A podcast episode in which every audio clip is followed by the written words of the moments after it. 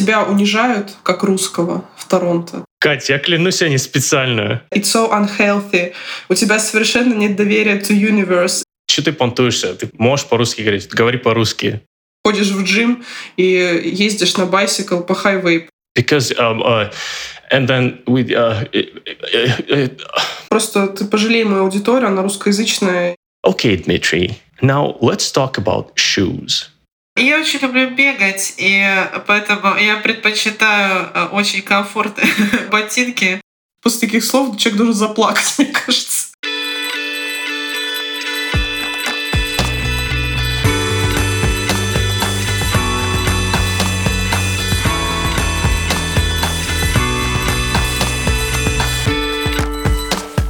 Всем привет! С вами подкаст «Разговоры с друзьями».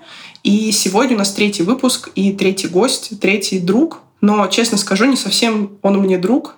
Он еще мой брат. И когда я э, приглашала Диму, своего брата, на подкаст, я сказала, Дима, у меня подкаст называется «Разговоры с друзьями», но ты мне не друг, но я все равно тебя позову.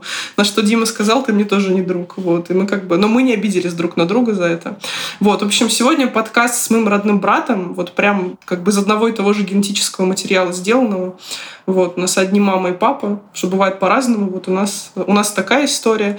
Вот, и, возможно, вы думаете, что мы так часто созваниваемся, и тут внезапно созвонились э, записать подкаст, вот, типа, в череде наших регулярных созвонов, на самом деле нет. Вот, мы перед тем, как э, записываться, где-то час говорили обо всем, потому что давно не виделись.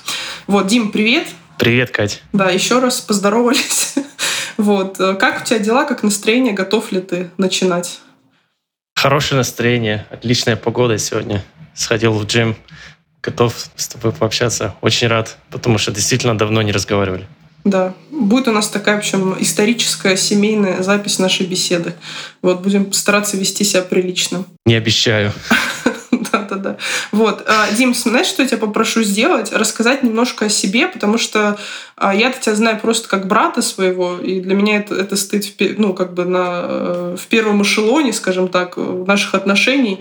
Вот. Но помимо того, что ты мой брат, у тебя еще есть много других э, ролей и всего остального. Расскажи про себя, где ты живешь, кем ты работаешь и из чего состоит твоя day-to-day life. Я живу в Торонто сейчас, уже полтора года в Торонто. В Канаде живу уже больше трех лет. Я работаю в компании, которая называется TenUp. Это агентство по разработке сайтов. Я работаю там lead frontend разработчиком.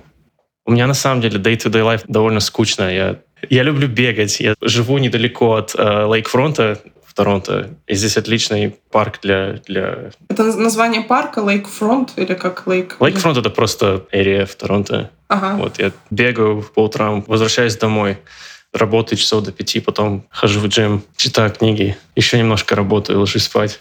Жизнь полная работы над собой. Вот, в общем, никакого досуга, да. Иногда мы с друзьями ходим на какие-нибудь ивенты, например, в...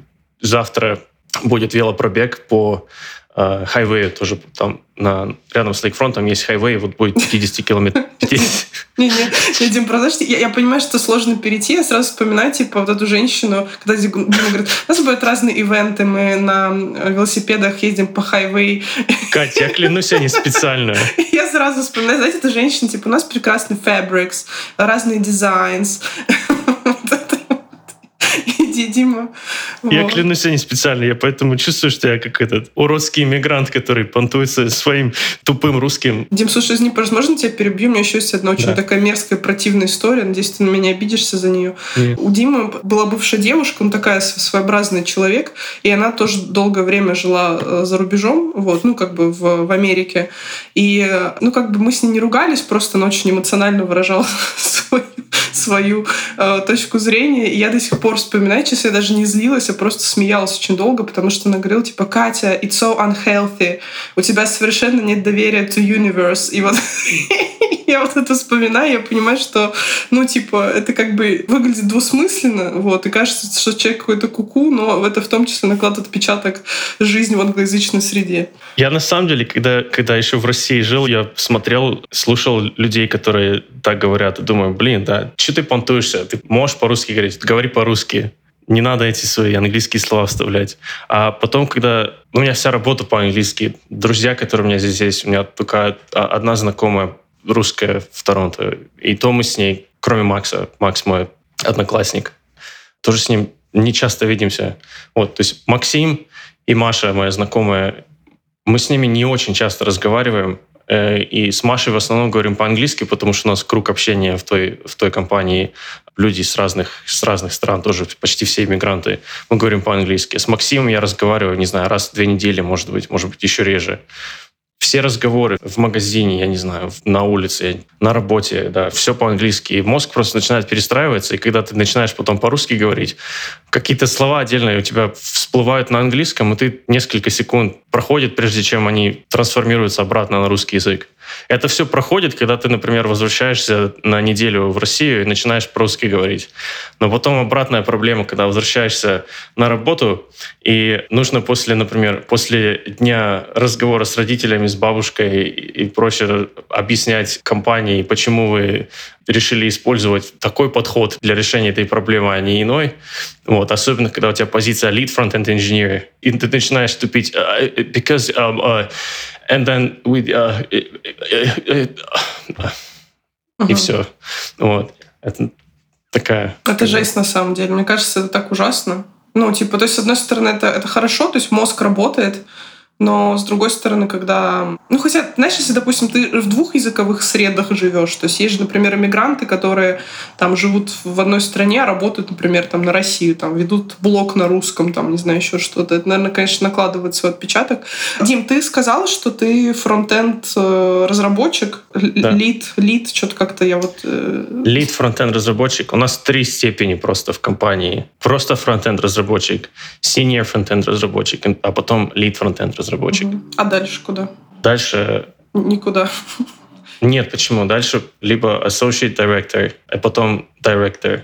А еще можно ну, быть как-то тем, тематическим, например, выбрать позицию, которая больше связана с какой-то определенной областью разработки. То есть, например, можно быть lead front-end engineer in React, и когда какие-то проекты с этим фреймворком связаны, ты будешь за них отвечать. Или, например, у нас до сих пор много проектов с WordPress связаны, и можно быть lead front-end developer в сфере Gutenberg. Или, ну, Дим, э... слушай, я сейчас думаю, что просто ты пожалей мою аудиторию, она русскоязычная, okay. и, и да, и это, это, это не люди, которые работают в IT.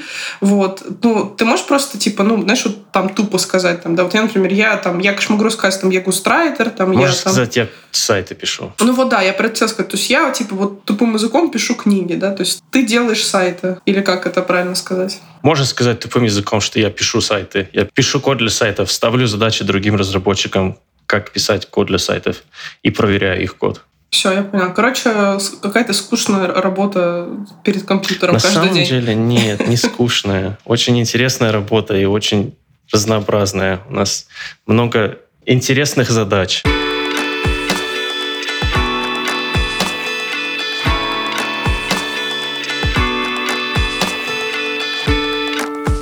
А, ну, слушай, я очень много хочу на самом деле с тобой поговорить, обсудить разные такие темы более горяченькие, животрепещущие, особенно сейчас, когда, в общем, Россия пребывает не в самых э, мягко говоря, простых обстоятельствах. Я думаю, что очень многих волнует вопрос там, иммиграции, работы за рубежом и все такое. В общем, а расскажи, как ты оказался в Канаде? Вообще, ты туда хотел, ты туда не хотел? Вообще, как, как ты оказался в Торонто и вот это вот все? Тебе длинный или короткий ответ рассказать? Ну, давай средний ответ, потому что, как говорю, тем очень много, и личных, и всяких, поэтому такой, знаешь, типа короткий экскурс по иммиграции в Канаду. Мне всегда хотелось, еще со времен школы, я помню, нас, ты тоже помнишь, у нас всегда было много кассет VHS с американскими фильмами. «Терминатор», «Терминатор 2», фильмы со Стивеном Сигалом Сигалом, я уж не знаю, с Ван Дамом, «Двойной удар», прочие вот эти. Они все практически были сняты в основном в Штатах, некоторые были сняты в Канаде, как будто бы в Штатах. Вот это узнаешь только потом. Но в Канаде дешевле снимать, насколько я знаю, поэтому многие тут снимают. Да, это для, для меня был на самом деле потом шок, что, например, фильм «Exit Wounds», «Сквозные ранения» в русском прокате называется, был снят практически полностью в Торонто.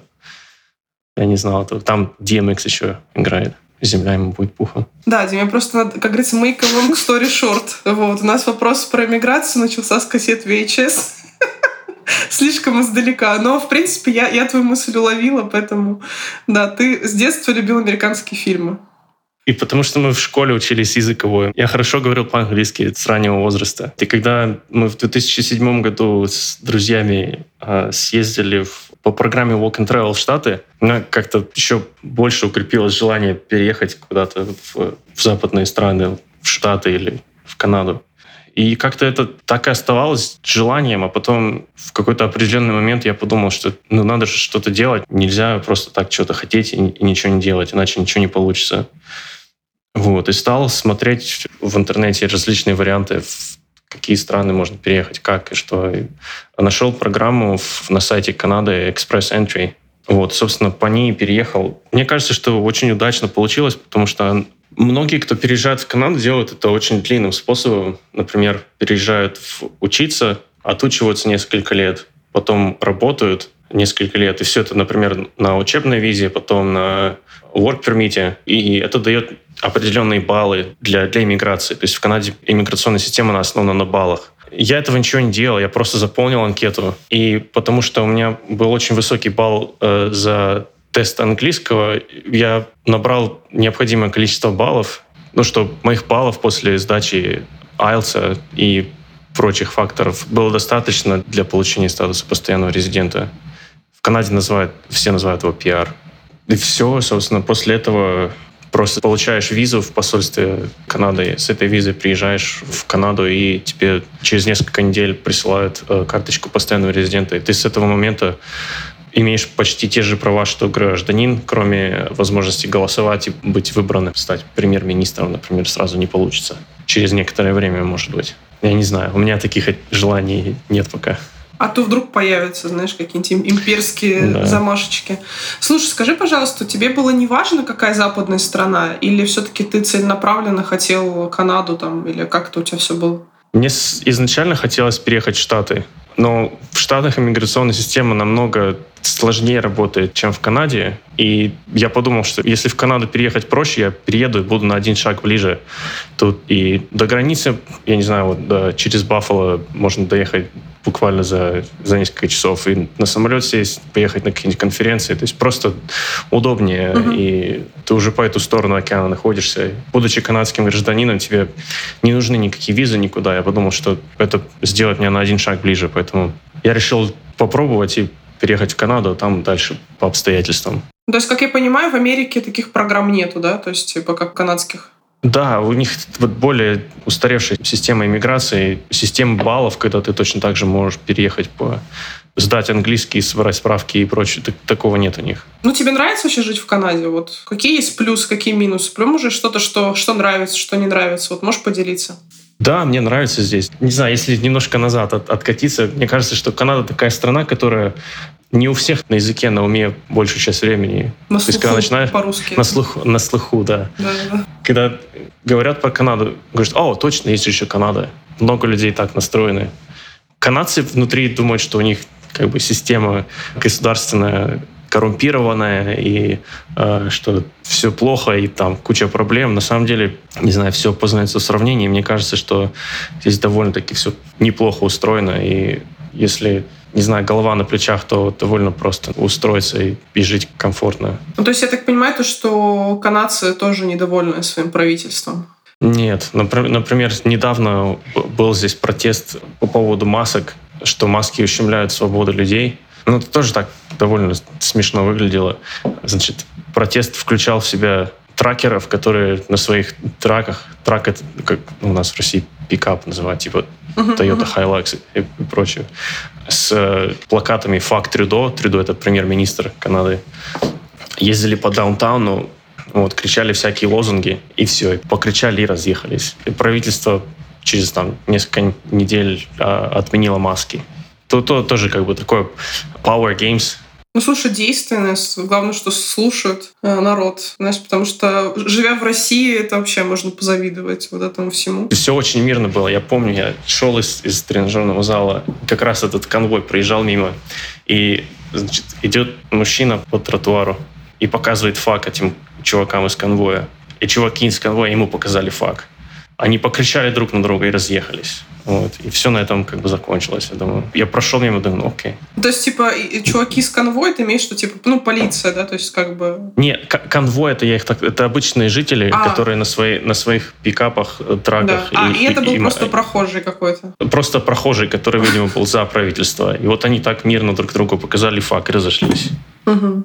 Да, вот. я, я подумал, хорошо, что они друг друга, наверное, не очень любят, но все равно уважают, потому что ни, ни, ни тот, ни другой не выскочили на улицу, не стали друг друга по лицу ударять кулаками. Ну, слушай, я с одной стороны, да, но с другой стороны, показывать другу факт, я не могу сказать, что какой-то, знаешь, высокий уровень уважения друг к другу. Есть тоже какие-то есть такие тонкости. Ну, я согласен, да. Ты знаешь, я что-то вспомнила, я читала какого-то блогера, кто сейчас эмигрировал из России, и там какой-то был протест то ли в Армении, то ли где-то еще, и блин, в Турции. Короче, блин, не буду врать. Типа, какой-то протест, и типа этот чувак, который эмигрировал, захотел пойти на протест. И он спрашивает, «А, слушай, а что брать с собой на протест? Там, типа, там, пауэрбэнк, воду, там, типа, паспорт, документ. Он говорит, типа, да просто приходи и все, типа там выразим свою, свою точку зрения, потому что в России я тоже ходила там на какие-то митинги, ну, преимущественно я ходила на согласованные все митинги я приходила. Вот. На несогласованные я не ходила, но иногда как бы волю судеб, особенно когда жила в центре, шла мимо. Вот. И, конечно, это всегда такая, знаешь, типа риск для жизни, риск для твоей свободы, и поэтому люди, которые туда шли, всегда очень готовились. Вот. И на самом деле, если честно скажу, я вот про это слушаю, думаю, блин, все-таки горжусь смелостью всех тех, кто выходит в России на протесты. Вот, потому что, мне кажется, это правда очень смелые и крутые люди.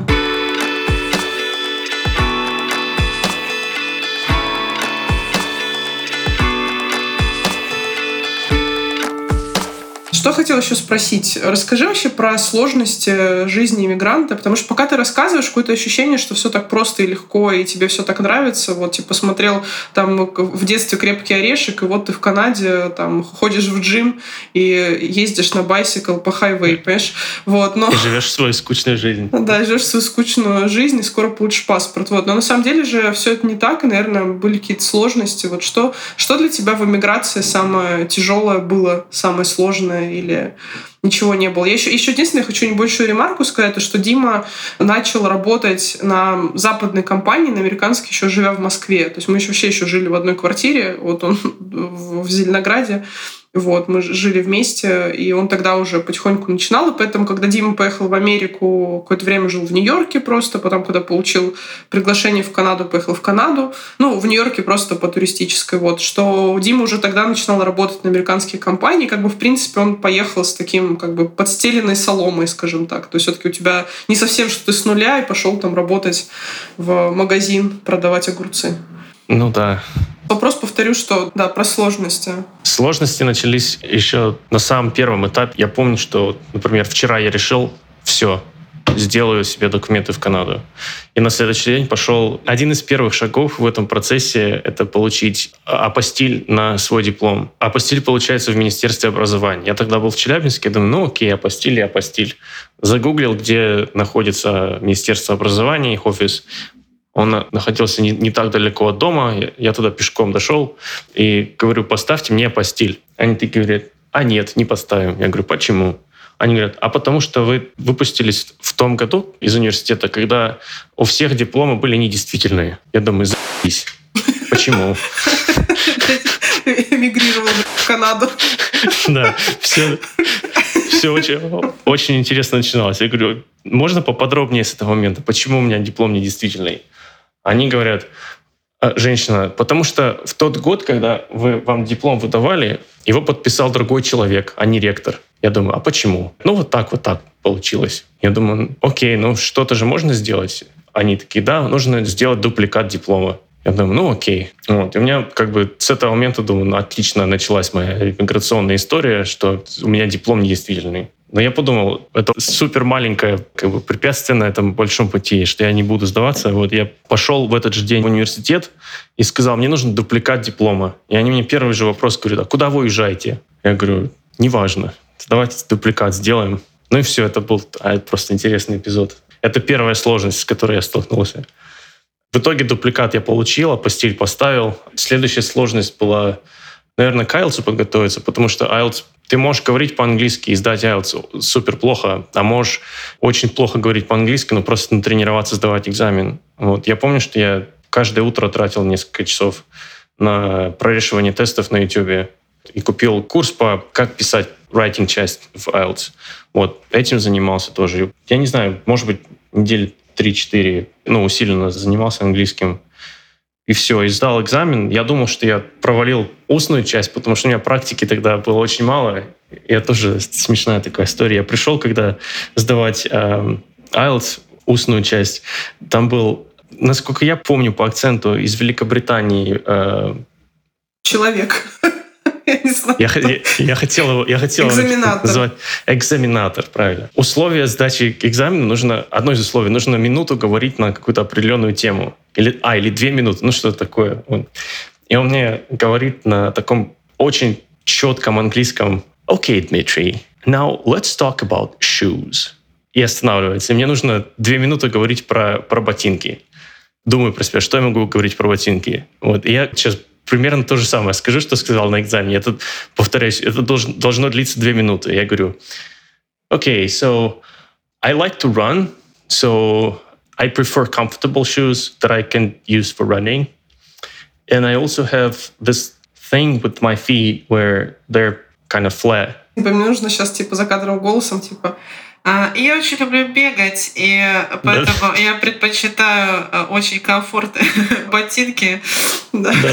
чтобы люди понимали, кто не знает английский. И говорю, and I also have this thing with my feet that they're flat. It's a condition, like a disease with my feet. Я думал про плоскостопие, сказал disease, какую-то ересь. So that's why I also like comfortable shoes и остановился. То есть это вот буквально 15 там, секунд или 20 меня заняло это все два предложения. Uh-huh. И он меня спрашивает, okay, that sounds great. Do you have anything add to add to that? И я говорю, yeah, of course. И опять остановился. И потом говорю, I think that's pretty much it. И все. И он мне сказал, окей, Дмитрий, thank you so much. И как бы тест у нас на этом закончился. Я выхожу, думаю, блядь, какой я там А в итоге видимо, до этого часть, когда ты отвечаешь на вопросы, может быть, я ответил нормально как-то. В итоге у меня получилась там максимальная оценка, по-моему, 9. Он не пос... А, нет, 7,5 или 8 он не поставил за, за устную часть. В итоге все нормально получилось. То есть вот это было... Я, я когда пришел домой, думаю, что я как бы придется еще раз, наверное, подготовиться, может быть, учителя какого-то нанять, чтобы практиковаться. Вот, в итоге не пришлось. Вот это была вторая сложность. С документами долго было, то есть ну, там справки все собирать, например, потому что я провел в Штатах определенное количество времени, нужно было справки из ФБР, что я, у меня нет судимости в Штатах.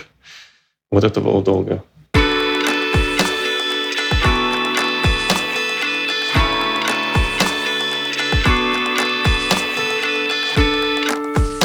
Ну, а скажи уже именно про саму жизнь в Канаде. Вот, а вот ты переехал там, да, ну, там тоже какие-то свои нюансы, не будем вдаваться в подробности. Вот там, ну, как бы тут несложно догадаться, купил билет, прилетел, там, получил визу заранее в консульстве, и все, живешь, кайфуешь там, да. Угу. Ну, а именно здесь, то есть ты же там три года прожил, там, да, три года ведь ты больше трех лет уже. Да, больше трех лет. Ну... Денежный вопрос стоит остро довольно. То есть, когда ты приезжаешь, нужно как бы сразу включаться и платить за все. Я помню, что я когда приехал в Торонто, я стал смотреть цены на, на жилье, вот, и понял, что у меня, ну, для контекста, я тогда до сих пор фрилансил, то есть у меня не было какой-то постоянной работы.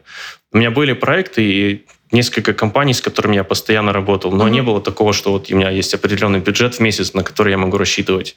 Были проекты, и, например, я мог несколько тысяч долларов заработать на одном проекте, и потом месяц не получать денег, нет таких проектов. То есть так было довольно нестабильно. Это, это довольно стрессовая была ситуация. Вот, поэтому я не готов был арендовать квартиру в Торонто и платить там полторы-две тысячи в месяц э, канадских долларов сразу. Вот, поэтому я посмотрел цены, сравнил, какие цены в Торонто и какие цены в других городах. Вот, и понял, что я поеду в Монреаль, потому что в Монреале довольно низкие цены по сравнению на, на недвижимость по сравнению с другими городами. Прожил два года в Монреале. Тоже сначала арендовал комнату, вот у меня был эпизод, конечно, жуткий с одной квартирой. Когда я приехал, я на месяц арендовал квартиру, потому что там на очень короткий промежуток там девушка ее сдавала, потому что она тоже переезжала из одной квартиры в другую, у нее эта квартира пустовала. Вот, она мне скидку дала. Вот. А потом мне нужно было что-то найти свое. А я помню, у нас еще тогда проектов на работе было много. Вот. Я все время занимался работой, особо времени на какие-то другие вещи не было. Вот. И уже буквально там остается полторы недели, думаю, блин, мне нужно сейчас куда-то переезжать, а я не знаю куда. Вот. Я на Фейсбуке нашел, значит, объявление. А ну, как бы было такое неполное, там фотография была какая-то одна или две. Вот. Цена была низкая в этом. Ну ладно, без разницы. И тоже не, э, там было написано, что помесячно, то есть не нужно было, например, на год лист подписывать. Mm-hmm. Я думаю, окей, если что-то плохое, я перееду. И уже когда время переезжать, я пошел, посмотрел э, это здание, вот. а это оказалось общага, вот, с туалетом на, на этаже. Ну и все, как бы мне переезжать вот буквально через два дня. Ну, я в итоге переехал туда, значит, там, конечно, жуть во мраке, там полы грязные, раковина грязная, холодильник какой-то отстойный, там все в одной комнате. Вот. Я думаю, капец, куда я переехал? Но никакого постельного белья, ничего нет. Я помню, что я переехал туда вечером и вот поехал, значит, в Walmart купить швабру, тряпки, постельное белье, чтобы как-то хоть обустроиться на, на этот короткий промежуток времени. Я понял, что я уеду оттуда через месяц, но месяц-то надо было как-то прожить. А ты жил один в комнате или как? Да, то есть это было общежитие, ты живешь, у тебя комната своя, но значит, туалет, ванная на этаже. Я этого не понял сначала. Потом, когда понял, уже было немного поздно. Вот, я, значит, приезжаю вечером, до часов 9 с Walmart с сумками, и начинаю там чистить все, потому что все грязное. Я в таком состоянии жить не хотел. Вот, и мне в дверь ломится кто-то. Я открываю, вот, а там э, стоит женщина, которая мне эту квартиру, ну, комнату сдала. Она говорит, you're very loud. Я говорю, what? Она говорит, you're very loud. Типа, ты очень громкий. Я говорю, what else do you want me to do? I cannot like sleep like this. I need to clean it. И в итоге мы с ней как-то договорились, что я сейчас все это доделаю и, и не буду шуметь. И я помню, что на следующее утро я просыпаюсь от дикого запаха табачного дыма. Вот думаю, здрасте, приехали, еще сейчас еще кто курить будет здесь. Спускаюсь на первый этаж, где эта женщина сидит. Думаю, ладно, я сейчас с ней ну, не буду сцены закатывать, потому что это непродуктивно. Узнаю, как бы, как, что здесь, как с этим дела обстоят с курением. И спрашиваю, what's the situation with smoking in this building? И она таким дружелюбным мне голосом говорит, it's okay, you can smoke. Я говорю, отлично. И, типа, и, им без разницы было. Я, я ей говорю, don't you think it's unsafe and something? И, и без разницы было. В итоге я из этой квартиры уехал, естественно. Но я сразу начал искать, мне кажется, я там, может быть, неделю, может быть, две или три прожил. Ну, смотри, если все-таки не совсем в частности, а каким-то общими, таким в общих чертах сказать, да, то есть что, что было сложного, ну, то есть в чем сложность иммиграции, то есть, типа, обустроить свой быт, там, одиночество, там, я не знаю, тоска по родине, ну, вот, если каким-то в общих чертах. Да, все, что ты сказала. Я бы сказал деньги в первую очередь, потому что, ну, если нет способа заработать, то довольно страшно. То есть нужно какой-то плюс-минус план иметь, откуда деньги будут приходить. Ну, скажи, сколько вот, например, э, для человека, для одного, который переехал в Канаду и не хочет жить совсем как бомж, но при этом, понятно, никакой роскоши, но просто там нормальная квартира, там нормально покупать еду, там не какой-то Макдональдс, там, да, что-то еще. То есть это ну, какие суммы? То есть сколько вот надо Зависит от города, конечно. То есть, если это Торонто, то сейчас квартиру не найти дешевле такую, в которой плюс-минус комфортно жить, дешевле, я не знаю, 1600 долларов в месяц. Это канадских или американских? Канадских, да. Это, это будет очень простая квартира, небольшая, не в центре. Плюс телефон, интернет, счета это еще с 200 долларов примерно в месяц. То есть 2000 долларов примерно уйдут только на какие-то вот такие базовые расходы. Плюс еда. Не знаю, кто-то говорит, что можно на 300 долларов в месяц жить. У меня не получалось пока. Я не знаю, две с половиной, три тысячи — это на такую более-менее комфортную, минимально комфортную жизнь в Торонто на одного человека. Естественно, если вдвоем, например, делить рент, то это другая история, то есть чуть меньше будет. Три тысячи долларов, да, где-то? Да. Ну, смотри, у нас сейчас курс доллара 60 рублей, понимаешь, 58 даже. У нас шикарно живем. То есть, ну, это где-то где там порядка 200 тысяч рублей в месяц, ну, если на рубли переводить. Да. Ну, слушай, это в принципе... То есть это, это без машины, без, э, без каких-то увеселительных мероприятий и прочего. Без путешествий, то есть просто базовая жизнь. Такая. Ну, а скажи, это квартира где-то, ну, там, в центре или на окраине, или, типа, средняя, или... За эти деньги это будет где-нибудь в Норт-Йорке, например, или там, дальше, на, на севере. Ну, я вот просто рассуждаю, то есть, например, если жить в Москве и снимать квартиру где-то, ну, в пределах третьего транспортного кольца одному, но это где-то, ну, типа, чтобы нормально жить, то есть, ну, ну, при этом нормально, имею в виду, то есть, это там кафе, такси, там, ну, такая типа жизнь, там, еду купить, э, то есть, ну, это где-то те же 200 тысяч. Ну, в принципе, чем Москва столица, как бы, тут такая история.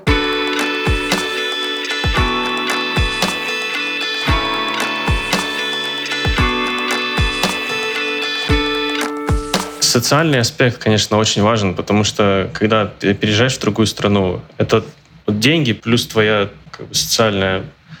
Социализация. Да, нужно очень к этому активно подходить, потому что если не инициировать каких-то контактов с людьми, то очень сложно в эту сферу влиться, особенно если работа удаленная, как, как у меня. То есть мне, мне не нужно никуда ходить, я могу работать из дома, поэтому сложно в таких условиях находить друзей, да, грубо говоря, какие-то отношения строить. То есть к этому нужно подходить осознанно, оно само собой не получится. Это может быть очень тяжело, особенно если э, переезжать без понимания, как страна работает, то есть как, какие социальные нормы в, в обществе, то есть нормально ли это не знаю, подходить на улице, знакомиться или, или, или так нельзя делать.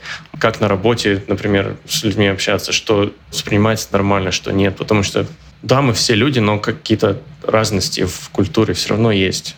А угу. язык тем более. То есть поэтому этот момент довольно сложный был. Скажи, кстати, хотел такой еще момент тут уточнить. А в твоем кругу общения есть, э, типа, прям канадцы, там, местные жители, или, по сути, это все иммигранты просто из разных, ну, там, кто-то из разных стран, из разного всего? Как, как у тебя, кто, кто эти люди? И те, и те, да. У меня есть знакомая, она из Ванкувера, здесь в Торонто, в Монреале тоже знакомые есть, которые тоже, почему у меня все канадские знакомые с западного побережья. Большая часть, конечно, иммигранты. И понятно, потому что Канада страна такая очень иммиграционно позитивная.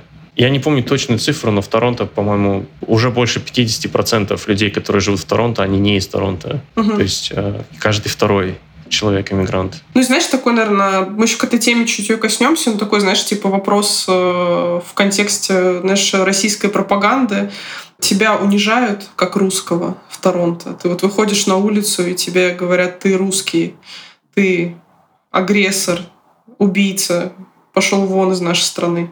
Нет, такого не было. Наоборот, даже когда вся эта история началась, на работе директор и, и, и Team Lead тоже мне написали личное сообщение, что сочувствуют тому, что происходит, и что если мне нужно экстра выходной взять или взять паузу от работы, то это не проблема. Ну, то есть как бы все абсолютно лояльны, адекватны и никакого... Адекватны, да. Я очень рад, что у меня такая компания. Очень тепло к этому отношусь, потому что тема довольно больная для многих. Я, кстати, знаешь, хотела добавить, хотела еще на самом начале сказать, но забыла. Я, когда выпускал этот подкаст, у меня уже было записано два выпуска, и передо мной стала проблема а, его публикации. То есть как публикуется подкаст. Вот, я начала изучать вопрос, и оказалось то, что есть сервисы какие-то, на которые ты, ну, типа, загружаешь э, подкаст один раз, вот, и э, потом он автоматически подгружается на другие э, платформы. Вот. И есть сервис, rss.com. Я, я туда загружаю свой подкаст, и он автоматически выгружается. Вот. Ну, типа там на все остальные площадки, какие мне нужны. Вот. На какие-то автоматически, какие ты подключаешь, но не суть.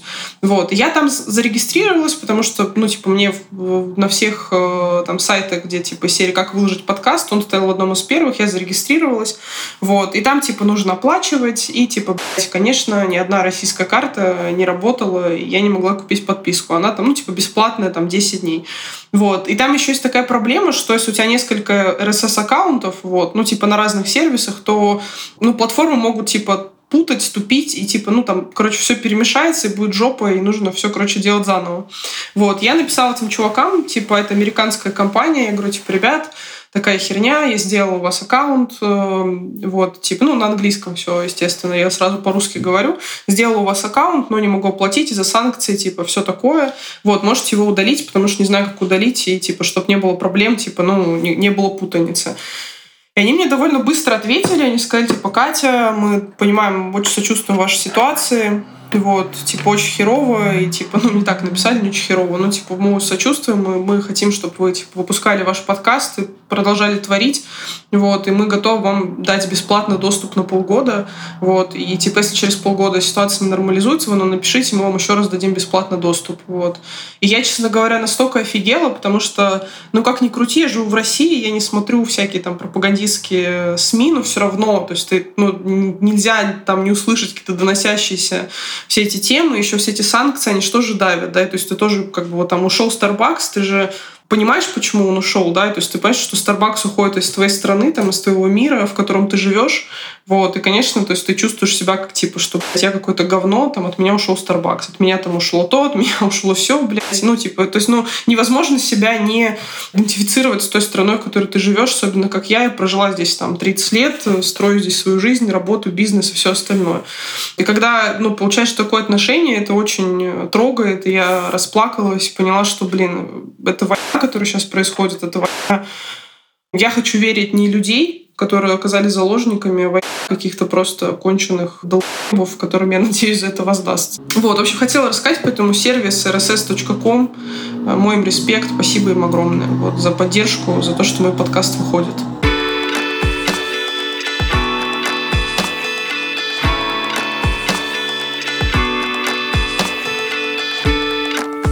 Я хотела с тобой поговорить про личную жизнь. Она у тебя складывается непросто. Ну, прости, но это правда. Вот. Okay. Да. да. И, наверное, такой вопрос, так как все равно у меня подкаст «Разговоры с друзьями», я делаю акцент, что все мои разговоры с друзьями, они откровенные, о честном и наболевшем и так далее, поэтому какие-то вопросы буду задавать прямо, и они могут звучать как-то странно и так далее, но я их задаю там не с целью как-то там типа зашеймить, а разобраться в вопросе.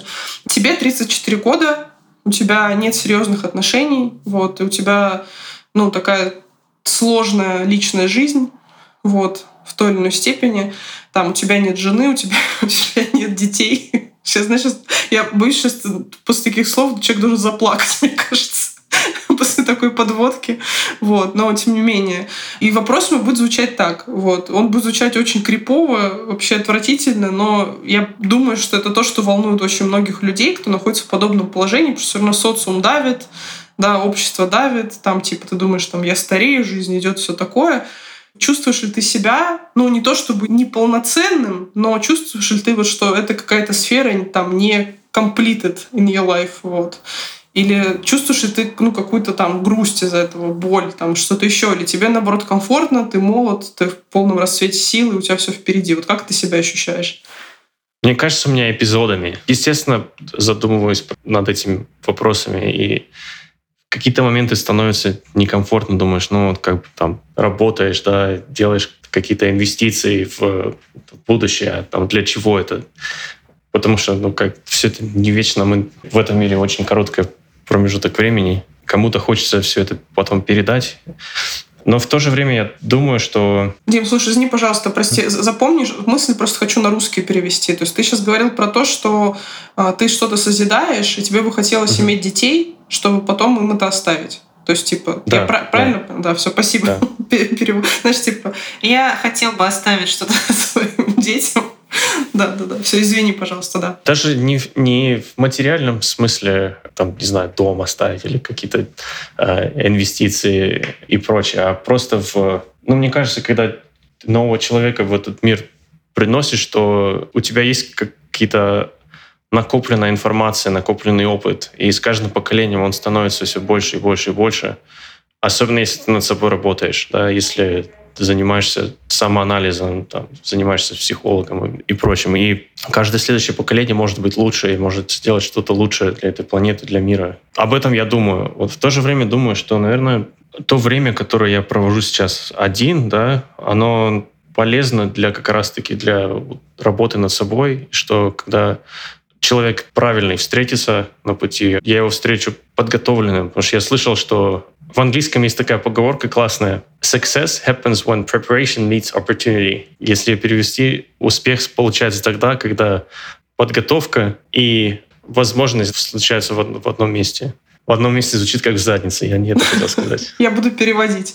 Ну, типа к тому-то, что ты работаешь над собой, то время, которое ты проводишь там наедине сам с собой, оно помогает там улучшиться, стать лучшей версией себя, да, и когда встретишь какого-то человека, предложить ему что-то более лучше, чем было раньше. Да, да. да. В том числе основанное на предыдущих опытах отношений более лучше, ребят, это типа прикол. Я знаю, что так не говорят. Это просто такая важная ремарочка. Еще, мне кажется, это такая ерунда, что, понятно, есть биологический возраст, но у кого-то получается сделать семью в 20 лет, у кого-то в 25, у кого-то в 34, у кого-то в 40. И не нужно, мне кажется, по этому поводу как-то чувствовать давление общества, нужно слушать себя и не просто думать, типа, о, вот ладно, когда случится, тогда случится, я верю в Вселенную и прочее, а ну, какие-то шаги в этом плане, ну, в этом направлении предпринимать. Если действительно есть чувство, что вот да, я готов сейчас создавать семью, да, я готов для отношений, нужно в этом направлении работать, какие-то создавать для себя возможности. Те же самые активно пытаться с новыми людьми знакомиться, создавать социальные ситуации, в которых есть много новых людей, с которыми ты можешь построить отношения. Я не имею в виду они обязательно романтические отношения. То есть если... Мне кажется, вот это тоже Возвращаясь немножко к, к теме иммиграции, это один из главных уроков, который я в, очень активно мне жизнь дала после переезда, что не то, чтобы я этого не знал до этого, но здесь ты это чувствуешь очень-очень явно, что ничего не происходит, пока ты активно над этим работать не будешь. Не получится переехать в другую страну, если над этим активно не работать. Не получится найти работу, не получится отношений найти, э, если над этим активно не работать. Вот смотри, у тебя, насколько я помню, твой типа дейтинг лайф, у тебя первые отношения серьезные появились типа там в 21 20 В университете, лет. да. да. да. Вот если сравнивать тогда и сейчас, то есть когда ты ну, там вступил в отношения в 20 лет, у тебя появилась там какая-то симпатия, влюбленность, там еще что-то, и вот когда ты сейчас вступаешь в отношения, это по-разному? То есть, типа, или тогда было проще, что как-то само получалось, а сейчас нужно прикладывать усилия? Или вот как ты для себя это в сравнении понимаешь? Проще в 20, чем сейчас, в том плане, что особенно если это в контексте университета, получается, ты постоянно находишься в социуме, постоянно общаешься с большим количеством людей. Вот да, они в твоем как бы одном круге находятся, но все равно, то есть постоянно какие-то социальные ивенты происходят, и общаешься просто с многим, с большим количеством людей одновременно. Сейчас это не так, не знаю, может, у кого-то и так, у людей, которые, например, в какой-то социальной сфере работают, да. Я с маленьким количеством людей общаюсь на каждодневной основе. Вот в этом плане сложнее. То есть нужно больше усилий прикладывать, чтобы новых людей в свой социальный круг присоединить. В этом плане проще. Больше людей в свой социальный круг присоединить.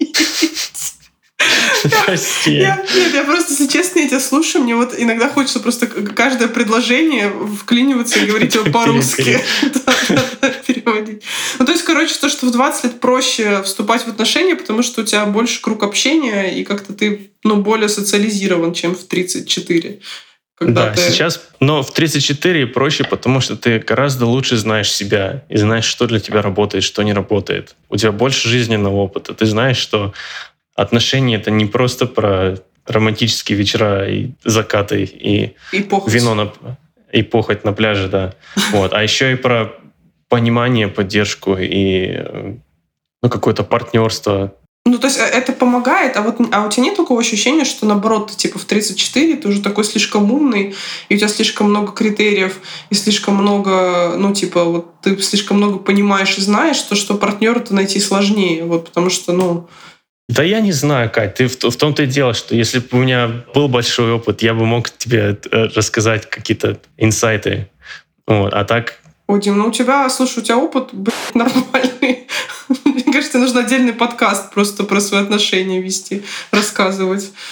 Мне кажется, надо спрашивать про отношения у людей, которые поженились и 10 лет в браке, и у них трое детей, и они счастливо живут, и у них все классно. Ну, слушай, да таких сколько? Таких очень мало. То есть, мне кажется, людей, которые находятся в том положении, намного больше. Я думаю, даже среди моих слушателей их будет больше, чем тех, у кого семья, счастливый брак, трое детей.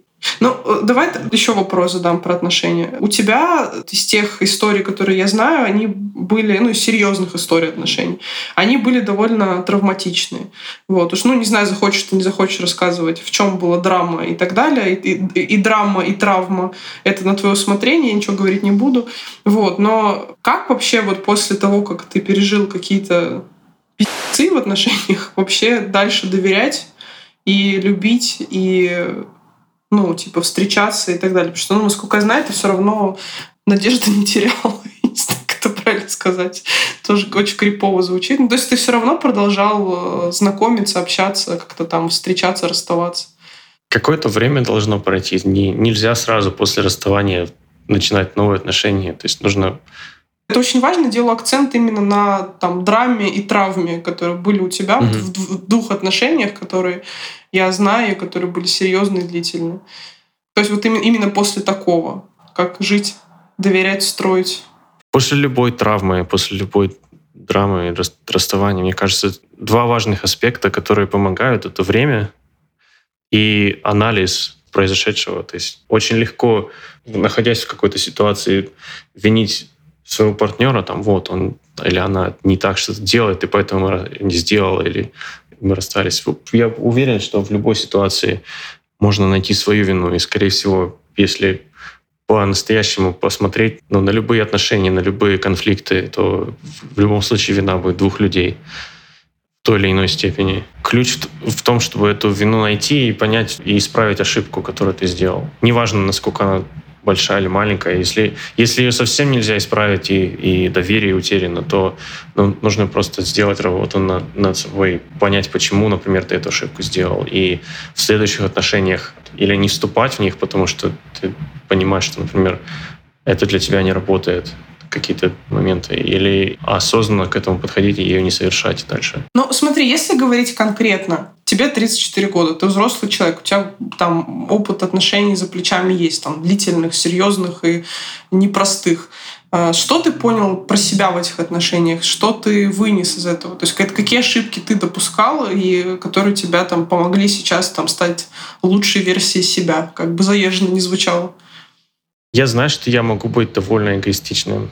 И я над этим работаю. То есть я в предыдущих отношениях допускал эту ошибку и больше думал о себе, чем о партнерстве. Еще один момент, урок, который я получил из предыдущих отношений, это если тебе человек показывает свои качества какие-то, то не нужно выстраивать у себя в голове какие-то истории, что он изменится и что что-то поменяется, скорее всего, так не произойдет. То есть если что-то в отношениях происходит, что ну, никак не работает для тебя, то есть тебе некомфортно или не, ты не чувствуешь доверия, не чувствуешь понимания. Вот, или если человек ведет себя каким-то образом, который ну, никак не, не, не Противоречит твоему «я». Противоречит твоему «я», спасибо.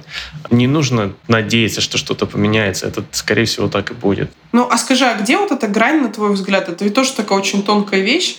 Ну, вот, не знаю, там, я долго в отношениях. Мы сколько там, 10, 11 лет будет осенью. Мы вместе. Вот, 9 э, лет мы женаты. То есть, ну, у меня до сих пор есть какие-то вещи, которые меня в Диме бесят. Как и Дима бесит что-то во мне. Но мы как бы как-то... Ну, то есть, видимо, наверное, ну, потому что у меня нет опыта других отношений, это мои единственные отношения в жизни, но я так предполагаю, вот я, собственно, тебя, сейчас тебя спрашиваю, ты мне дай какую-то обратную связь, то есть я предполагаю, что, наверное, это что-то, да, тебя это бесит, но это не противоречит какому-то прям твоему совсем нутру, и ты, типа, с этим можешь жить. Ну, типа, там, не знаю, там, даже, хотя сейчас, не знаю, сейчас спустя столько лет уже даже, мне кажется, ну, типа, что-то бесит, ну, как бы и пофиг. Ну, типа, ну что, ну, пос, ну, типа, ну, посремся, выскажем друг другу все, что, типа, и нормально, и живем дальше, не знаю. Ну, короче, как-то это сложно, на самом деле, вот уже прошествие стольких лет говорить. Ну, то есть, типа, вот в, в чем грань между тем, когда ты принимаешь, да, тебе это не нравится, но ты, типа, это принимаешь, ну, потому что, типа, да, ты любишь этого человека, да, вот он иногда подбешивает, но ты с этим можешь жить. А когда ты вот это уже прям, ну, это не изменится, и ну, то есть, и, и в первом же случае не изменится. Ну, то есть человек такой, какой есть, но ты, ты можешь принять, во втором случае, ну, типа, нет, точно, и до свидания. Мне кажется, это грань, она где-то в области доверия. То есть, если можешь доверять человеку, то... То есть, если ты чувствуешь, что ты можешь доверять человеку, если вот эти косяки, которые происходят, они это доверие не, не подкашивают, то... Ну, то есть я так понимаю, что у тебя проблема в отношениях — это доверие. Такая, ну, большая проблема. Я бы сказал, что доверие — это важно. Это очень важный для меня аспект, да. А доверие это что? То есть доверие это, что тебе там, не знаю, не изменят, там, не, не украдут твои деньги. Я не знаю, типа там, ну, то есть что, что, что, что ты вкладываешь в доверие? Мне хочется чувствовать, что ты с этим человеком по одну сторону, а не против. То есть, когда вы постоянно ругаетесь о каких-то вещах и не можете прийти к какому-то общему знаменателю. Ну, то есть, э, мне сейчас кажется, ты говоришь про единомышленников, и типа как бы оп оп оппозиционно-мышленников, я не знаю. То есть, ну, а в чем здесь доверие? Вот мне вот интересно. Ну, то есть, условно говоря, да, сейчас банальный пример. Допустим, там вот есть пара, там один хочет эмигрировать, там, не знаю, в Америку, а второй хочет остаться в той стране, где они живут.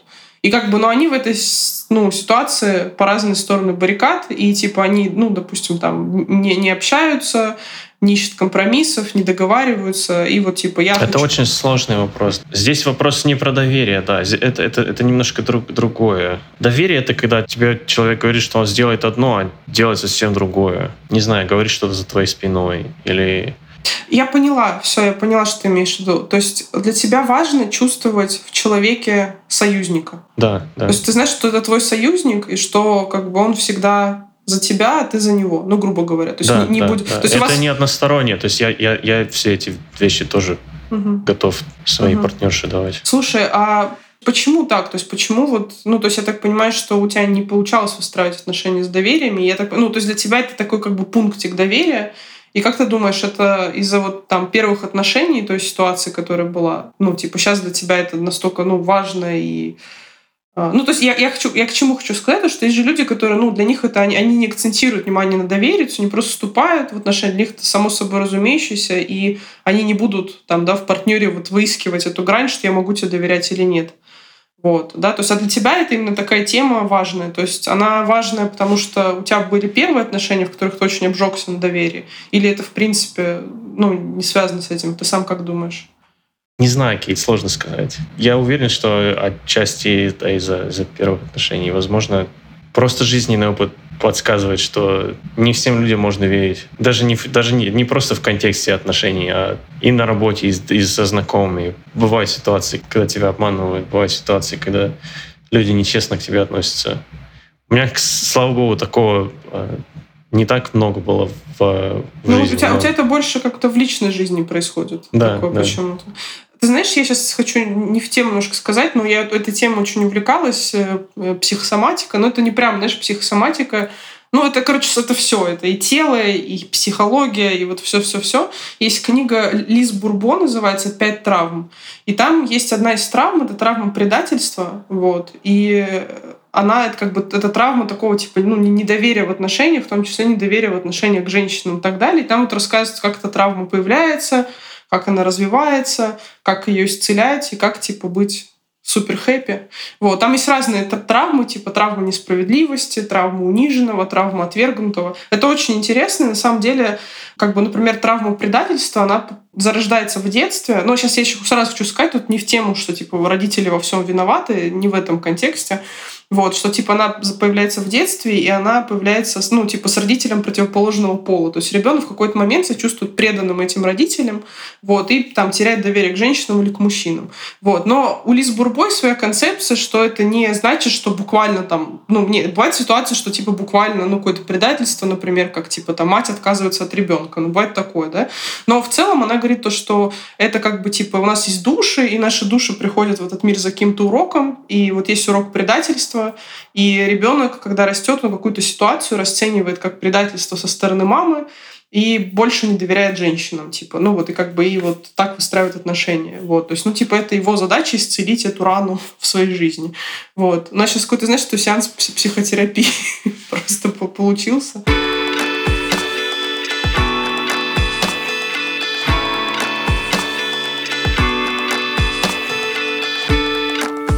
Я еще, знаешь, что хотела тебя спросить? Но это мое наблюдение. Ты поправь меня, если не согласен. По моим наблюдениям, у тебя всегда были девушки Сразу скажу, бывшей девушки Димы, если вы это слушаете, это я мразь, это я так думаю. Вот. Дима не виноват, это мое мнение. вот, злитесь на меня.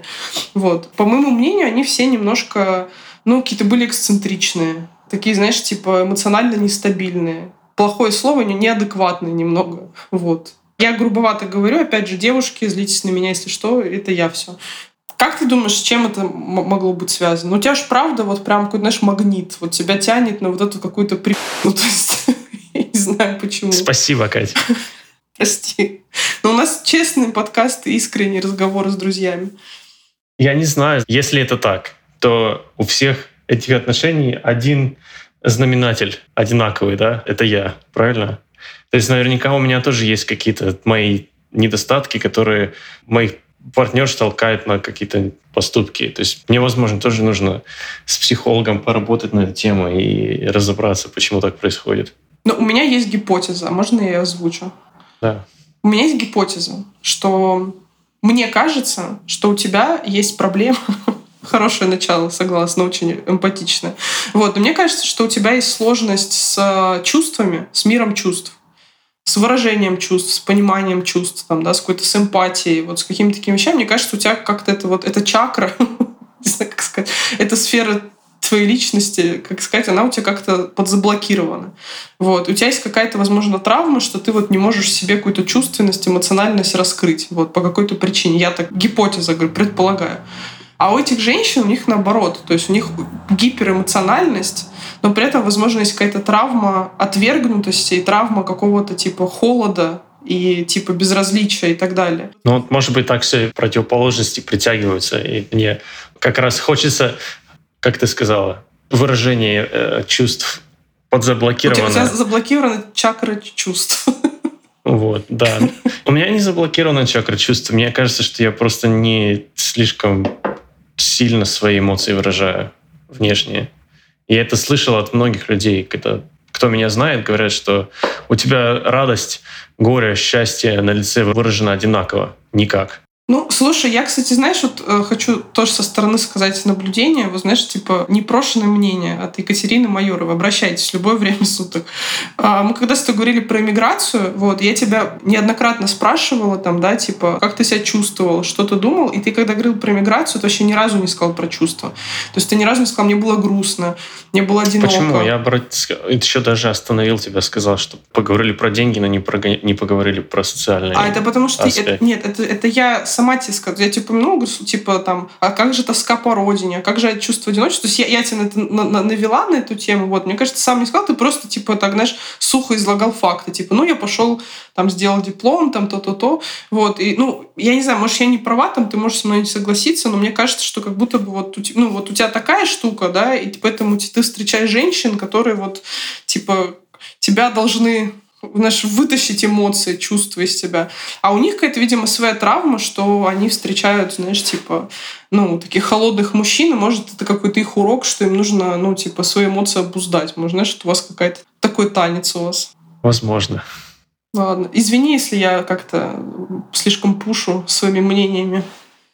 Есть над чем подумать. Мне кажется, что, как я раньше говорил, что нельзя сказать, что это да, вина только меня или только моих партнерш моих девушек бывших. Однозначно они были чем-то недовольны в моем поведении, я это сто процентов знаю. Моей вины тоже очень много в том, что отношения не сложились предыдущие, и я над этим работаю. Причем, знаешь, это так интересно. Вот мне, знаешь, о чем я думаю? Это все идет как-то из семьи, типа из детства. Хотя вроде мы с той из одной семьи. Но мне кажется, я как-то меньше времени проводила с родителями. И как-то у меня, в принципе, меньше какой-то близости с ними. Я как-то как больше бабушкина внучка. Хотя ты тоже бабушкин внучок. С нашей бабушкой сложно не быть внучком. Да, да, есть такое. Ну, это, это, я говорю, это так интересно и странно, что ну, как-то вот, не знаю, я просто рассуждаю вот про всю, всю нашу семью, про отношения, про, про все. И вот, например, у бабушки у нее не было драматичных каких-то историй. Ну, у нее были там какие-то там свиданки, там целовашки, там что-то такое, там танцы и так далее. Ну, во-первых, еще там время-то какое было. И бабушка у нас такая, знаете, человек высокой морали и нравственности. Ну, по крайней мере, она так как бы себя позиционирует. Вот, конечно, у нее есть какие-то там другие сферы жизни. Там, вот я тебе сейчас вот это все такое бабулина. А бабулины вайбы. Вот. Но при этом бабушка встретила деда, конечно, у них были проблемы в отношениях, сто процентов, там, да, у деда проблемы с алкоголем были, и как, ну, блин, да, блин, классическая советская семья тех времен, такая тираничная бабушка и муж с проблемами с алкоголем. Вот классический сценарий. Но тем не менее, вот я, кстати, про это пишу в своей книге последней, я все равно думаю, ну, мне кажется, что они друг друга любили, бабушка с дедом. Но я все равно какой-то вот, не знаю, у них, конечно, ну, не, у них были вообще разные кризисные моменты, и я была свидетелем их, вот, там, да, и в основном все это было из алкоголя, но... А как ты думаешь, от чего были эти проблемы с алкоголем? Да, я вот, кстати, знаешь, сразу хочу сказать, потому что когда говорят проблемы с алкоголем, у нас в России представляют, что там, не знаю, у меня дед приходил с топором, там, избивал всю семью. Нет, такого не было. Дед, на самом деле, был человеком интеллигентным, вот его не стало не так давно. Вот, он до 85 лет дожил. Вот, он окончил университет, то есть у него высшее образование. У нас, кстати, вот так интересно, я задумывалась, у нас с тобой у всех бабушек и дедушек есть высшее образование. Представляешь, это, ну, на самом деле очень круто. То есть в то время вообще не все там в 50-е, 60-е, кто был тогда молодым, получал образование высшее. Там, там обычно там техникумы и там пошли красить стены там или что-то такое.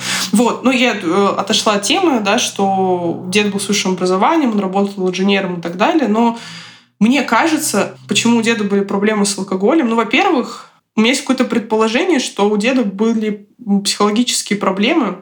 Мне кажется, он был склонен к депрессии и каким-то таким моментом. Потому что когда он умер, мы, я была у бабушки, мы разбирали всякие записи, я читала его дневники деда, когда он уже болел, уже после инсульта. Это, конечно, было очень тяжело читать.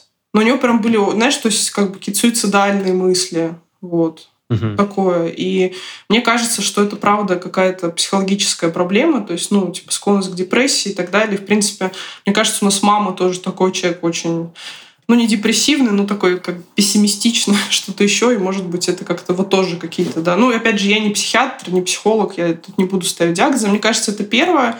Ну, и мне кажется, второе, это тоже какой-то эскапизм. Я думаю, что с бабушкой было сложно. Мне кажется, что у бабушки было либо, как она сказала, либо иди нахер.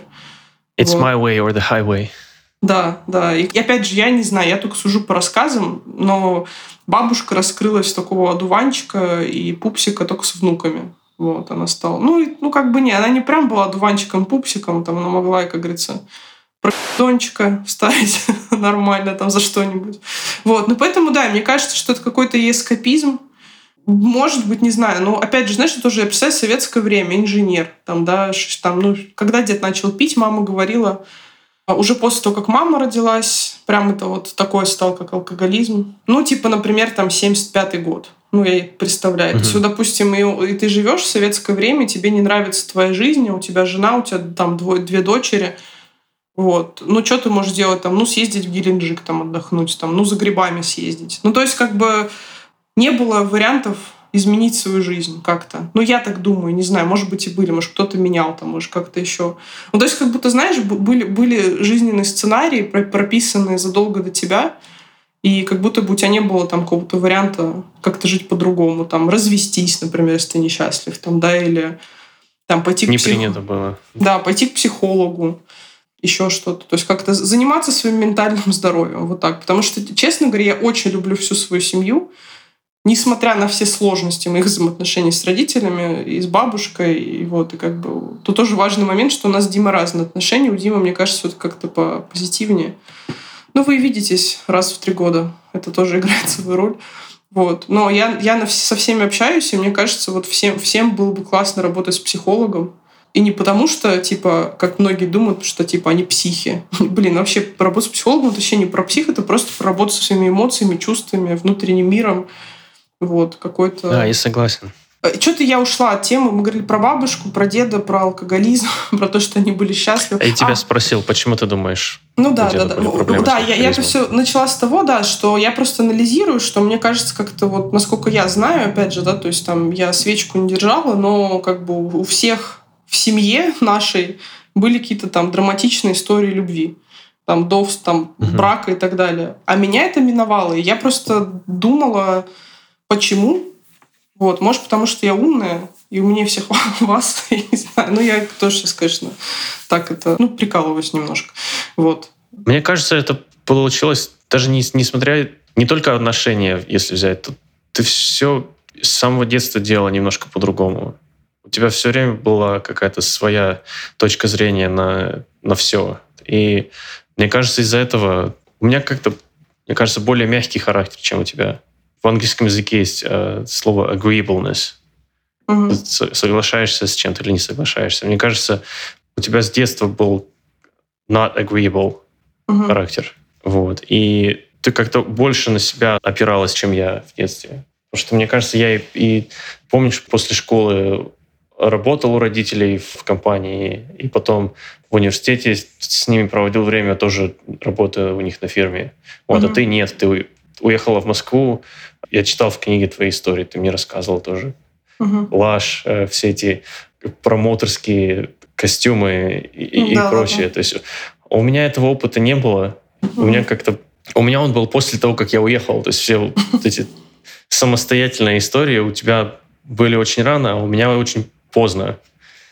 Вот. И поэтому, мне кажется, ты и отношения тоже меньше смотрела на, на родителей, на семью, когда у тебя формировалась идея отношений в голове, чем я и чем, ну, не знаю. Я не говорю, что мои отношения с моими девушками не такие же, как, как, как у наших родителей или там, как, как у бабушки и деда. Нет, совсем нет. Просто мне кажется, в этом разница, да, что ты не, не брала много примеров с семьи, в отличие от меня. Знаешь, мне кажется, я представляю, что сейчас, знаешь, там мама или кто-то послушает подкасты такие, типа, зайти такой, заблокировать все наши номера телефонов. да. Не, ну, да ну... нет, нет, нет. Да. Я не пытаюсь провести параллель между моими отношениями и отношениями наших родителей. Я просто хочу сказать, что ты спрашиваешь, почему у меня по-другому. Мне кажется, я хочу сказать, что потому что... Ну, ты больше впитал каких-то... Да даже не в этом смысл. В том, что ты была дальше от, от нашей семьи, чем, чем я. И у тебя... Ты больше впитала больше получила информации и опыта от окружающего мира, чем от семьи. И поэтому у тебя жизнь складывается немножко по-другому из Москвы, а, от, жизни вдали от родителей, от э, потом в жизни в Зеленограде. Вот. Я, я больше времени провел в Челябинске, чем ты в школе, в университете.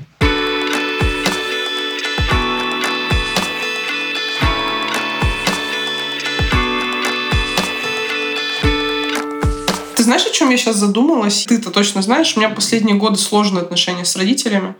Вот, я на самом деле думаю, что это еще связано с тем, что ты уехал, вот, и там какие-то вопросы, там, квартирные, что-то еще, то есть как бы я, я решаю с ними преимущественно и так далее.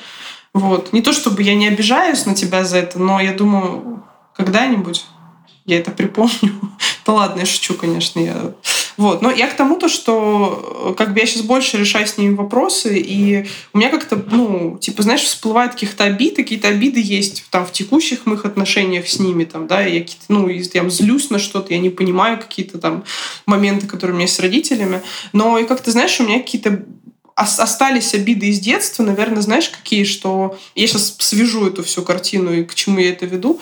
Э, остались обиды из детства, что ну, как-то мне всегда казалось, что им на меня наплевать. То есть они выполняли свои обязательства как родители, то есть там они нас там кормили, одели, обули, я им за это очень благодарна, там отдали в хорошую школу. Я понимаю, что это уже много, и там кто-то сравнит там со своим детством, скажет, сказать, вот ты охуела сейчас, да, это все так, блядь, ну что значит, блядь, сделали, что должны, там, да, ну, я утрирую.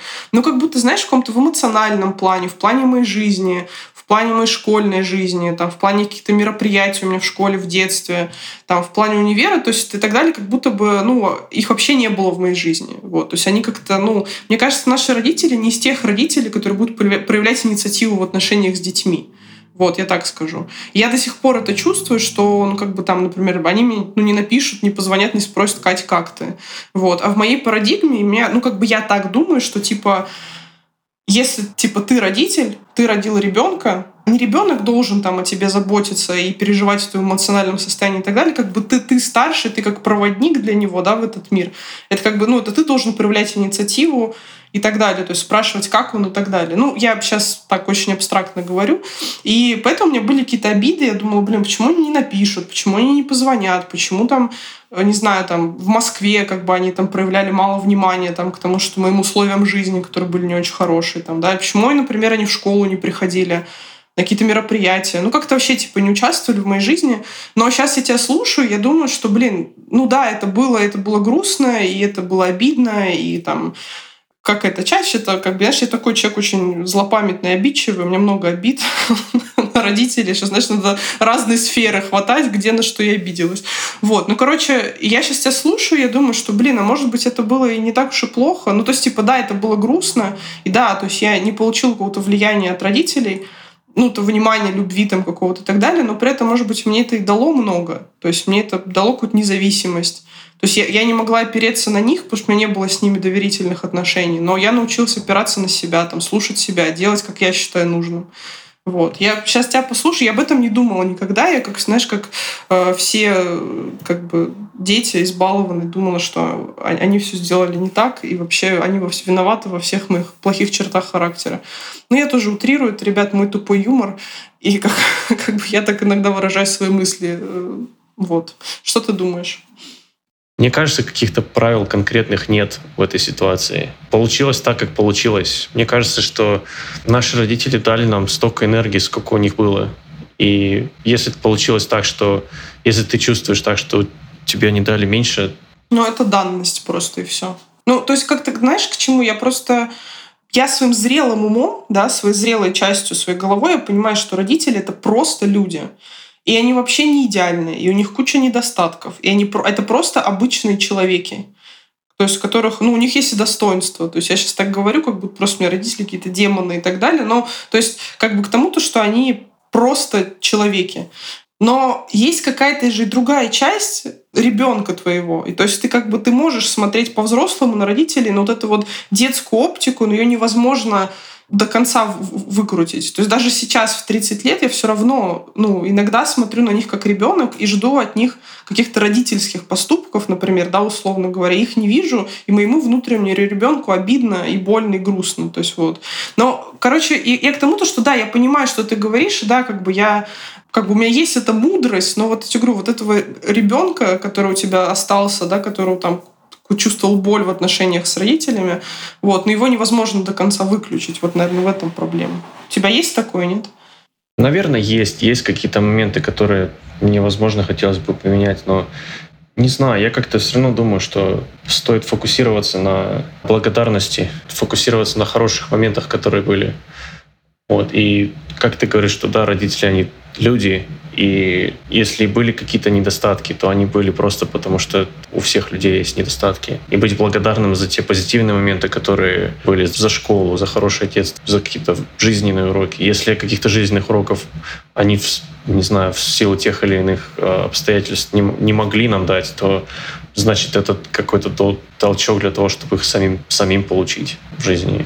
Ну, как-то да, наверное, ты знаешь, э, вот вопрос проблема ожиданий. Вот, наверное, знаешь, я так скажу. То есть вот не ожидать от людей, что они тебе дадут то, чего они дать не могут. Потому что, ну, знаешь, типа, я, ну, вот как бы тоже там не хочу зазнаваться, ну, типа, я сейчас там, я выросла, я походила к психологу, я поработала над собой, то есть я что-то поняла, да, и то есть и я как будто бы вот это вот через призму своих новых жизненных взглядов, да, и понимания, там, типа, как, каким должно быть родительство, да. Но опять же, не знаю, там, когда буду родителем, возможно, я пересмотрю. То есть это тоже такое тонкий момент. Ну, типа, да, то есть каким, каким ты видишь отношения, эмпатию, поддержку, участие, да, то есть какие-то вот твои новые знания, которые ты получил уже, когда вырос, когда ты ушел из семьи, и как будто, и знаешь, и вот, и ты как будто ожидаешь от них, что типа вот... Я еще хочу тебе сказать, я не встречал ни одного человека, с которым у меня было бы... А... То есть есть люди, у меня есть знакомые, с которыми ты можешь на какие-то глубокие темы мы сейчас с тобой разговариваем. Есть люди, с которыми я так не, я никогда так не, не смогу разговаривать. Вот с той группой людей, с которыми я могу разговаривать на такие темы, я не встречал ни одного человека, который был бы старше 30 лет, который бы мне сказал, у меня идеальные отношения с родителями, все было так классно, у меня было прекрасное детство, мы сейчас в отличных отношениях, у нас вообще нет проблем. Мне кажется, таких людей просто не бывает. У всех проблемы разные, и каждому в каждой семье ты, ты просто рождаешься с, с, как бы с, с колодой, как это, you're dealt a hand, like... Ты рождаешься с колодой карт. Ну, в английском языке сказать, you, you deal with the, like the, ну, типа the hand that you're given. Да, с данностью ты рождаешься. Да, типа. ты, когда в дурака играешь или в покер, тебе выдается угу. там 6 карт, да, и ты вот, вот, вот, вот это твоя данность. Вот с этим ты и будешь, и у тебя другого нет. И ты можешь быть этому благодарен, а может быть недоволен. Угу. Вот. И если ты выбираешь быть недоволен, ну, это просто какая-то дурацкая жизнь. То есть в ней нету действий. Да? Ты недоволен, и что? Да?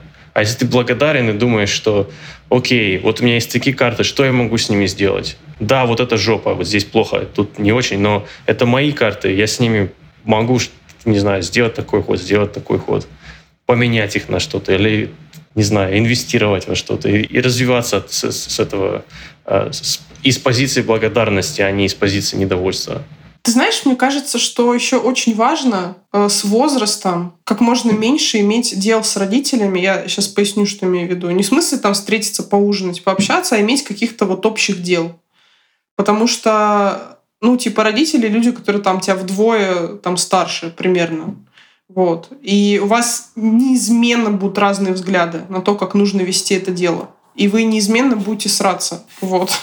И как бы и у меня есть а, ну как бы одно дело там, да, мы занимаемся там квартирой нашей семейной здесь в Москве, и я постоянно сталкиваюсь с родителями на эту тему, и, конечно, я пока еще не нашла решения, как этим заниматься, вот, чтобы не было столкновений, наверное, это невозможно. Но, короче, вот как бы я к чему говорю, то есть, ну, короче, сепарация, блин, выражаясь лексикой популярной психологии. То есть, когда вы просто там, типа, привет, привет, как дела, давай поужинаем, там, созвонимся и так далее, да, и у вас нету никаких вопросов, которые нужно решать, там, да, и сталкиваться с мнениями друг друга, вот, это, это классно. Вот. И тогда хорошие отношения. Когда вам какие-то нужно постоянно вопросы решать вместе, а вы там люди разных поколений, разных взглядов, там, да, и как бы вот поколение наших родителей и мы, это вообще же, ну, небо и земля.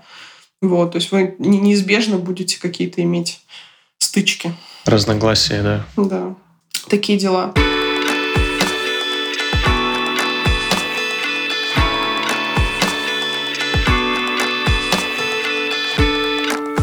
Ну что, Дим, будем закругляться, наверное. Мне кажется, хорошо поговорили. Честно скажу, вообще не все темы я успела обсудить с тобой, которые хотела. Вот, но я думаю, что это не страшно. Такое бывает, это нормально. Вот, я еще хотела, как говорится, поговорить про судьбы России, но потом подумала, да, в России, как бы, вот мне кажется, самое энергозатратное, причем бесполезно энергозатратное, это рассуждать о судьбах России, потому что, мне кажется, такая страна на нашем земном шаре, где постоянно вершатся да, турбулентные какие-то судьбы. Вот. Но единственное, что я, наверное, скажу, вот раз уж затронули эту тему, что, наверное, все не просто так. Вот правда, не просто так кто-то рождается в Индии, там, да, кто-то рождается в России, кто-то рождается где-то еще, кто-то эмигрирует, да, и это тоже нормально. То есть мне кажется, у всех свой путь, и то, что мы оказались в этом месте, в этом времени, э, это ну, какая-то тоже часть пути, тоже, тоже какая-то колода карт, которая выпала, да, из которой надо что-то делать. Вот. Дим, спасибо тебе за разговор. Надеюсь, я тебя не сильно утомила. Нет, мне было очень приятно с тобой поговорить. Да. Тем более, что мы не так часто разговариваем. Да, и еще и под запись вообще почти никогда. Вот. Надеюсь, я тебя не сильно раздразил своими словами странными типа, и предложениями Интересный дизайн с разными fabrics. Типа мы да. с друзьями ездим... Highway. Да, не, мы с друзьями ездим на разные events на велосипедах по хайвей. Да, это забавно. Ну, а как сказать, события на разные... Мероприятия, на разные мероприятия. Мероприятия, правильно, на разные велосипедные мероприятия. И не только велосипедные. Вот. Все, ладно, Дим, спасибо тебе большое. Было классно пообщаться. Вот. Удачи тебе во всем. Я не знаю, когда мы снова увидимся, а не по зуму. Ну, когда-нибудь увидимся, наверное. Что уж. Обязательно. Какие варианты у нас есть. Ладненько, все. Пока-пока. Пока. -пока. Пока.